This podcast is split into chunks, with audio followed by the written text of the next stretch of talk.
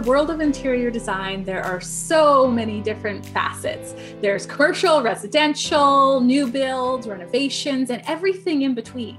We have an amazing designer here with us today. Welcome, Tamara. Hi, Amy. It's so great to have you on the show. I think that a lot of local people, any of the projects that we mentioned today, they would be like, oh, right, I frequent there all the time. That's my favorite restaurant. That's my favorite spa. And they don't necessarily realize all the work that goes into those places. It's so nice to actually be working more in my own backyard, because most of my career I've spent working on projects in big cities or internationally, lots of airports, you know, hotels around mm-hmm. the world. So I love when people come up to me and say, you did Bin Four, we go there all the time. That's our favorite burger place. And please bring one to our city. It's just, yeah. It's so great to have that kind of feedback. And I think too, when people are thinking interior design, a lot of times they don't think of the commercial side of it and how big that is. They just mm-hmm. think of, you know, the residential decor, that kind of, the, mm-hmm. I don't want to say fluffy stuff, but like the soft yeah. finishes and all of that. Mm-hmm. But really in commercial design, you have to appease everybody, get a brand in, and put so much thought into it. Commercial design is a bit of a different animal, which is part of my obsession with it. I still, I do do bits of residential and have over the years. Um, but my love for commercial design is that every single project is different. So if you're doing a retail space, the needs and what you're trying to do in that space and what you're trying to create and the purpose of what you're trying to do is very different than a hospitality space or a restaurant or a spa. So mm-hmm. the challenges and the breadth of knowledge that we're required to have to be able to fit out these spaces and actually create viable businesses, because when it comes right down to it, it's creating guest experiences and how right. people use this space, but it's bottom line, it's also a business. So how can we drive sales? How can we create a brand that's going to be rolled out in different locations? How can we make this experience successful? I'm making it all unique too, because you don't want every single spa, cafe to have all the same elements and such as well. That is a real challenge. People ask me that all the time. How do you come up with the ideas? How do you keep it fresh? How do you create something different? But that is that is my main passion in design, is what can we do? You know, what what can we bring onto this project that's fresh, that's a new idea? And mm-hmm. in a world where it is so oversaturated with Instagram and Pinterest, and there's images coming at you from everywhere, it's it sometimes gets hard to have an original thought. Like things mm-hmm. are, you know, so I really try and um, be influenced by things around me, but treat every single project as you as a unique starting point. Absolutely. And I find even too, like a lot of clients, they're influenced by certain things. And it's that fine line between copying it to get mm-hmm. them the look they're going for, but really just taking bits and pieces so that you're making it your own. How many clients come to you and say, I want this exact thing? Can you just mm-hmm. replicate this in this space? And you're like, what do you love about it? So that's yeah, one of the exactly. first questions that we're working with clients, because sometimes clients are really good at responding to an image or a material, or they come in and they say, I have to have this wall covering or this faucet. And we mm-hmm. try and just get excited about it to their level, but use it as a jumping off point to yes. create something unique to that client or the space. And using it to build off of. Exactly.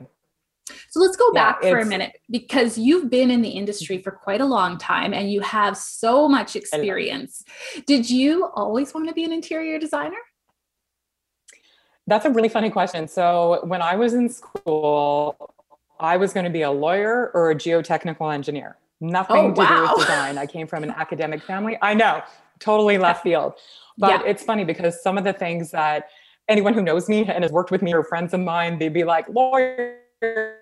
Sense. You know, there is a lot of negotiating and sales and mm-hmm. understanding contracts, understanding, you know, um, code and analysis and, and really, you know, complicated systems of buildings and environments mm-hmm. that are really applicable to the things that we do. So I, I also always had this creative side, but I never thought that I could make a, crea- a career out of something as creative as we do. And back then when I started, because it has been a number of years, yeah. uh, I first started working in design. I was nineteen, right? So it's been wow. back then, interior, yeah, interior design is not what it is today. Like people right. didn't have right. the same kind of awareness, right? It was more of the decorator, mm-hmm. yeah. you know, even myself, learning all the different facets and the things that I could do with design as I moved through my career, it's changed and evolved. And a lot of times the decorating part of it actually comes second because it needs to be functional and sort of to comply with all of those restrictions or yeah, building codes or requirements for the build, the business or the client. And then you get to choose the finishes and do the fun stuff. You know, it's uh, the finishes and the look and feel and the concept is just a piece of the puzzle, as you know. And that's one of the main mm-hmm. differentiators too, between residential and commercial is that, you know, with each residence, you're typically working, you know, if you have a great opportunity to do a build from scratch, like build a new house or uh, completely fit out and gut an interior, um, it's still right. fairly a, a similar thing from project to project, the same components. Whereas with commercial, mm-hmm. we're really challenged. Are we in a heritage building? Um, mm-hmm. Are we putting in the kind of use in that space that it's currently zoned for? Are we going to have right. to go in for a development permit? Do we require other consultants, mechanical, electrical, structural? What mm-hmm. are the implications of the building space? So there's so much stuff that goes on in the background that a lot of clients aren't aware of and, mm-hmm. and things that we have to coordinate with other professionals to make. And space so much ahead of time too. Like people don't yeah. necessarily realize how long it takes to pull one of these projects together, years even, some of them. Well, and clients think, okay, I've decided I'm ready to go. Let's start picking finishes and ordering furniture and jump into it. And I'm like, you're, you're four to five months ahead of yourself. Yes. There's a lot of background work that we have to do to figure out, can we even put what your intended use is into this space? Mm-hmm. What are the code requirements? Who are the professionals that we need involved? Do we mm-hmm. need a permit? How far yeah. is the permit going to go? Do you have enough parking? Can you even put that type of use? Can you put an office in this industrial building? So there's quite a bit of process behind the scenes. Do you find um, that over the years that you've been in uh, design now, especially commercial, that there's been a lot of new products that are making the your life simpler, like as far as acoustics and that sort of thing? Because those are a lot of challenges in commercial spaces. They're typically big buildings, high ceilings, you know, very echoey or all of that, which have to be solved essentially. It has been so nice to see variety and selection. Mm-hmm. You know, back in the day, it's like, okay, we have acoustic problems in this space. We have to go to this cookie cutter solution. Whereas yeah. now, you know, you go to design shows and you see all the creative things that people are coming up with, with floating felt panels and mm-hmm. different acoustic ceilings that are also decorative. So there's so many different products that inspire spaces for us as well, mm-hmm. that provide the function, but we can also build in the aesthetics right from the conceptual design phase. Even like in, in office design and such, like now office furniture is extremely cool, or like just so many different things that you can add into that space that, and lighting that just like, I don't know, makes the look. Does that make sense? Oh, absolutely. Lighting is a personal obsession. So some, some people I can your passion. Excellent. Right. Some people can identify projects as ones that I've worked on through the lighting, which is kind of yes. funny. I never thought about it before, but Um, lighting, particularly in a commercial environment, is one of the most important things in a space. Mm-hmm. If a space is poorly lit, nothing's going to read. The finishes won't oh. read, right? The quality of the colors. Well, like think back have. to the old fluorescent tubes. They actually give people headaches and stuff. And the being able to control the L E D lighting and yes. the color rendering indexes and the temperature mm-hmm. of the lighting and have it change over the course of the day with the natural light that's coming in, having daylight rendering. There's so many advancements in technology with lighting alone. It's hard to keep up on. You know, I, I can go to all the lighting things in the world and I feel like I'm always catching up on what the current lighting stuff is. So do you have a favorite type of project? I mean, you said you are passionate about lighting and that sort of thing, but like, is it restaurants or spas or is it just residential? Um, I think that restaurants are probably my favorite because they allow an opportunity to create a personality in a space. Right. Um, you know, sometimes we're doing something where the vibe needs to be really upbeat and happy, or like a coffee concept or a cafe. We want right. people to come and hang out, or are we trying to pump people through uh, mm-hmm. versus having a full restaurant concept where it's finer dining, where we want people to come in, have the lighting levels be lower, create right. more intimate spaces and allow pockets of privacy for people in a space that's still open in a restaurant. So um, I think restaurants are probably probably my favorite. Uh, but part of the beauty of working on commercial is that every project is so different. It allows yes. a completely different opportunity to flex your design muscles and your problem solving in such unique ways. So hard to pick a favorite. uh, can you tell us a little bit about designing a cannabis shop? Yours is so beautiful. Like it's so oh, high end. You. It could be a high end residential or not, res- sorry, retail boutique. You know, uh, cannabis has been a really fun challenge. And uh, so some of my existing liquor store clients uh, that I do oh, a lot yeah. of work for, there's a natural partnership and transition from right. liquor regulations into cannabis regulations. And uh, so this project was for one of my existing clients that I do Cascadia Liquor for and a number of their oh, other, yeah. yeah, and a number Beautiful. Of Beautiful. They really wanted to create a space that was different mm-hmm. than what some of the other uh, local stores have been doing. And obviously with some of the regulations, it had gone from some of the illegal stores and the stores that had been selling in a retail environment that were mm-hmm. non-regulated into a very right. regulated situation. So a lot of education, you know, we, you know, together with the client, we had to learn a lot of stuff about what can we do? Where right. can we put these things? What are the right locations? What are the things unique to building out a cannabis location that we have to address with building out the space, visibility into the store, mm-hmm. um, safety concerns, and what do we want that shopping experience to be like? So this one was kind of fun because we're like, who's shopping here? Right? Because every yeah. cannabis store that you see has a very different flavor to it. Yes. Uh, right. And some have been done really well in town. You know, um, mm-hmm. Farm is a great example of a great design concept, really high quality, creating mm-hmm. a unique, more accessible environment for people to yes. shop for, because people are still trepidatious about the legalization of this industry. Right. So when we were coming up with the concept for this, we wanted to do something fun. We wanted, you know, young people to come in and feel like it was hip and modern and cool. And yeah. we wanted, right? And we wanted a sort of older demographic, like my parents' age, to mm-hmm. also come in and feel equally welcome and comfortable. Yeah, not they have to pull the hoodie down yeah. and have your mask yeah, on. Exactly. Hope the neighbors don't see me. Well, and it's challenging to create both of those demographics inside of one space is, is quite challenging because they all have very different needs. And then you also have your consumers that are super familiar with the product. They want to get in and get out. They don't need help. They're, they know exactly right. what they're coming in for. And then you have other people that come in and they're like, I made it in the front door. Yeah, and now, now I feel what? really uncomfortable. Yeah. Now where do I go? I feel yeah. a little bit stupid. I don't know what to do. Is there a personal shopper? Yeah. Yeah. Can someone assist me? So yes. You know, when we were designing this space, we were trying to think through all those different people and how do we draw them into the space? And one of the designs of Flight is we created this large central merchandising display in the center of the store with mm-hmm. curved ends. So it created a bit of a raceway. So Amazing. It drew you into the space and yeah. gave you an opportunity to float by things and sort of window shop a little bit through this. Almost space. Like a high-end jewelry store or something. Exactly. Well, and the approach is actually very similar. I've worked on, you know, Hermès stores and Porsche stores and stores mm-hmm. where in that boutique experience, the product offering is very limited. So the displays are very curated and right. cannabis is very similar because of the regulations. You have to have everything behind a lockable display. So mm-hmm. everything has to be in glass cabinets or glass displays. You can't have product out.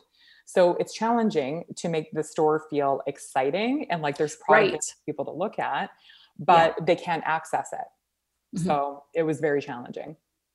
How, so say for your airport project, how did you make that exciting? Because airports are typically very mundane and kind of sterile, but you've created this gorgeous space. Airports have been, uh, I've specialized in airport environments uh, my entire career, which a lot of people mm-hmm. don't know about me.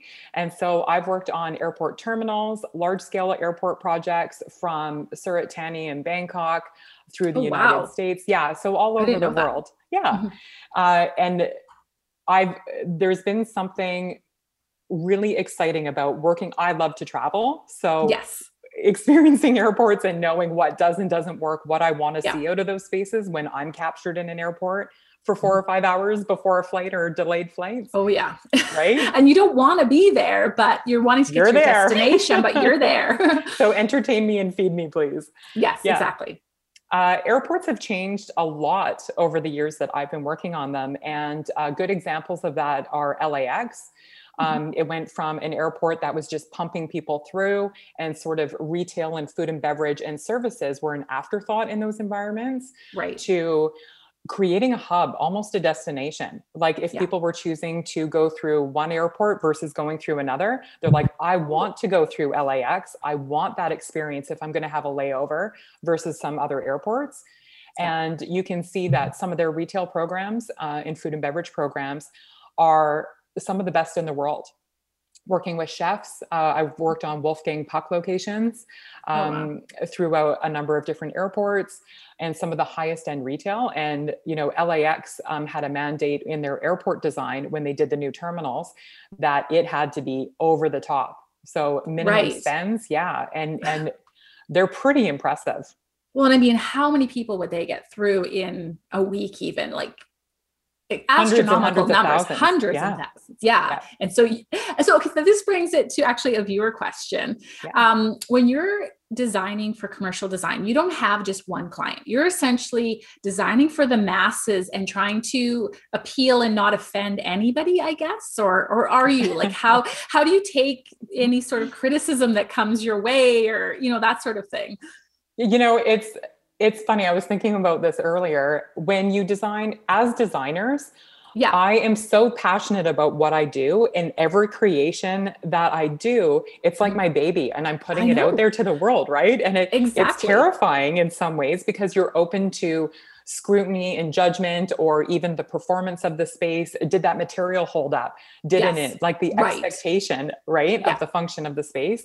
But then the joy of it, where people go through and they're like, oh, this is amazing. I can't believe yes. I've never been here. Or I want to go back there all the time because I enjoy the experience and the feeling in the mm-hmm. space, whether it be the tangible things or the intangible things. And yes. that is the reward, you know? And lots of times they don't even realize why they love it so mm-hmm. much. It's just that feeling when they walk into the space. And that kind of, I think, means that you nailed it. I would hope so. Your business has changed a little bit over the last few years. You brought mm-hmm. an architect into the business as well. How has that changed things? So uh, Scott is the architect. So we're actually uh, life partners as well as business partners. And working together. Yeah. And working together. Yay, COVID. Yeah, exactly. Yeah. So it's really funny because we, um, we have been working together uh, with the combined business for about three years now. And COVID has added some interesting challenges. You know, in some ways it's a day in the life for us because we have our beautiful studio in our home and we're used to working together and out of the studio in the house sort of day in, day out. Yes. Um, But having architecture back in the fold, I come from a background of working in boutique and large um, multidisciplinary firms. So architectural design firms or uh, like Stantec, large firms that have all the different disciplines, like disciplines that I, you know, um, archaeologists yeah. and scientists, right. and biologists and people that I would never need on my projects. But it's, it's so nice to be able to leverage that expertise in-house, yes. um, particularly architecture, because we go hand in hand. Oh, the crossover. I mean, yeah, hand in hand, essentially they're in, yeah. entwined in each other. Exactly. Um, and for me, Um, having a one-stop shop for our clients, and, and yes. Scott and I work on a lot of projects together, but we also mm-hmm. work on a lot of projects separately. So we're just able to give our clients the best offering on that mm-hmm. side of it and be able to handle as much or little of it as they want on their projects. And for T Is, um, tenant improvements, it's been very difficult over the years because municipality regulations have changed, involvement of having registered professionals and having right. stamp drawings when they have to go into the city for permit has yeah. really changed. You've probably experienced that as well. And being able to educate clients and, and mm-hmm. be able to carry that through. Um, a lot of the times before, getting an architect to work with us or stamp drawings on a small tenant improvement project right. was really difficult. Yeah. Whereas Scott's involved from the beginning. So he, and then there's no holdups along the way exactly. either, because he just makes sure that everything's ready to go. And it is so great having him involved, because people also don't realize he's coordinating all the other consultants. He's talking yeah. to the city. He's talking to the inspectors. He's doing the due diligence before a project even starts to check right. the zoning of particular areas. Um, mm-hmm. We'll go and do community engagement for projects, um, depending on the size, wow. um, to help support our clients. So mm-hmm. it's really nice to be able to offer that as a team in-house. That's so amazing.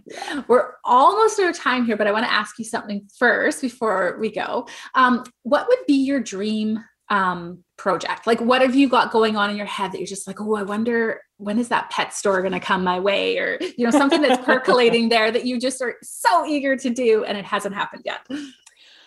That's a tough one, because having been in this industry, I've been so fortunate to work on so many different kinds of projects yeah. and, you know, Opus Hotel in Vancouver. I mean, oh, I was yeah. really lucky to do that as an intermediate designer early on in my career. Amazing. Um, but I've always wanted to do a full um, destination resort that yes. had retail and hospitality, food and beverage. It had a nightclub. Yes. It kind of had everything together, because yes. I also do graphics and I do branding oh. and signage and things as, as an aside.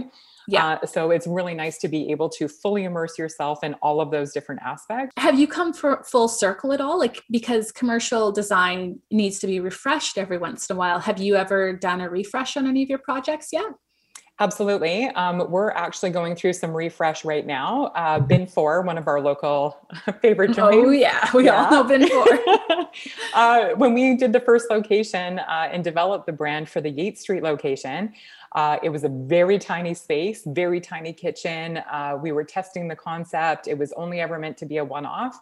And mm-hmm. that was over ten years ago. And we've built wow. seven locations since. Oh, they're doing um, so well. They're doing so great. Such an amazing yeah. client. They're like family. And we're just taking an opportunity now, before we have some new locations, new exciting locations that are going to be coming up, to revisit and do a refresh. And mm-hmm. of course, every ten years, you also cycle through materials. They start, right. you know, discontinuing. So yeah. it's a good opportunity. Well, that's so amazing. Thank you so much for being here with us today. Where can our viewers and listeners find you? Uh, they can find us on our website uh, at inhabit designs dot c a, and they can also find us on Instagram at inhabit designs inc. Thank you so much. Thanks, Amy.